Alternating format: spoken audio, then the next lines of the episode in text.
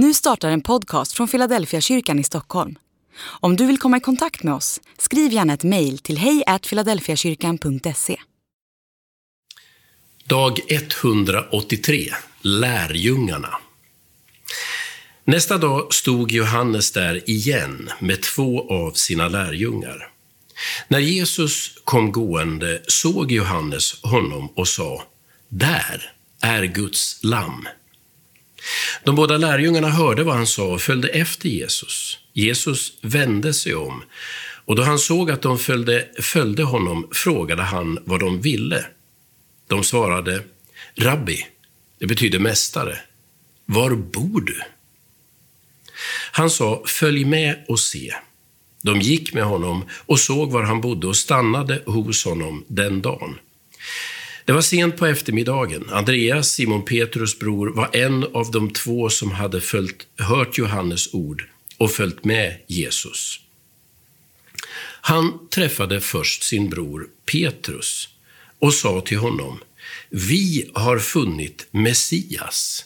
Det betyder Kristus.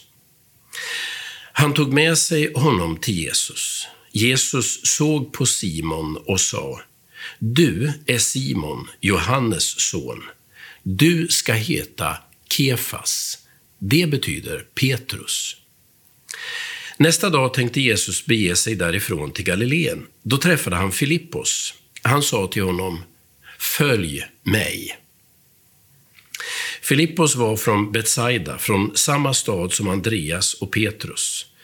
Filippos träffade Natanael och sa till honom, vi har funnit honom som det står om i Moselag och hos profeterna, Jesus, Josefs son, från Nasaret. Natanael sa, kan det komma något gott från Nasaret? Filippos svarade, följ med och se.